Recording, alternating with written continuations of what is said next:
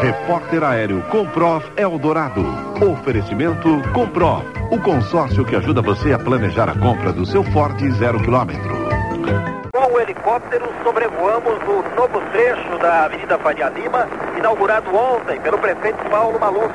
É aquele trecho que fica entre o Largo da Batata e a Avenida Pedroso de Moraes.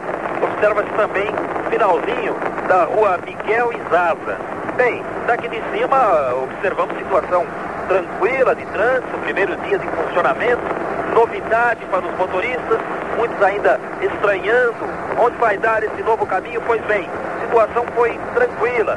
Fica apenas a nossa preocupação no que diz respeito à circulação de trânsito na Cardeal Arco Verde e Teodoro Sampaio. Porque com o aumento do trânsito na Faria Lima, haverá retenção nesses dois corredores tanto na Teodoro Sampaio subindo, quanto na Cardeal Arco Verde descendo. Por outro lado, o trânsito na Marginal Pinheiros deve melhorar. Geraldo Nunes, repórter aéreo com Prof. Eldorado, de olho na cidade.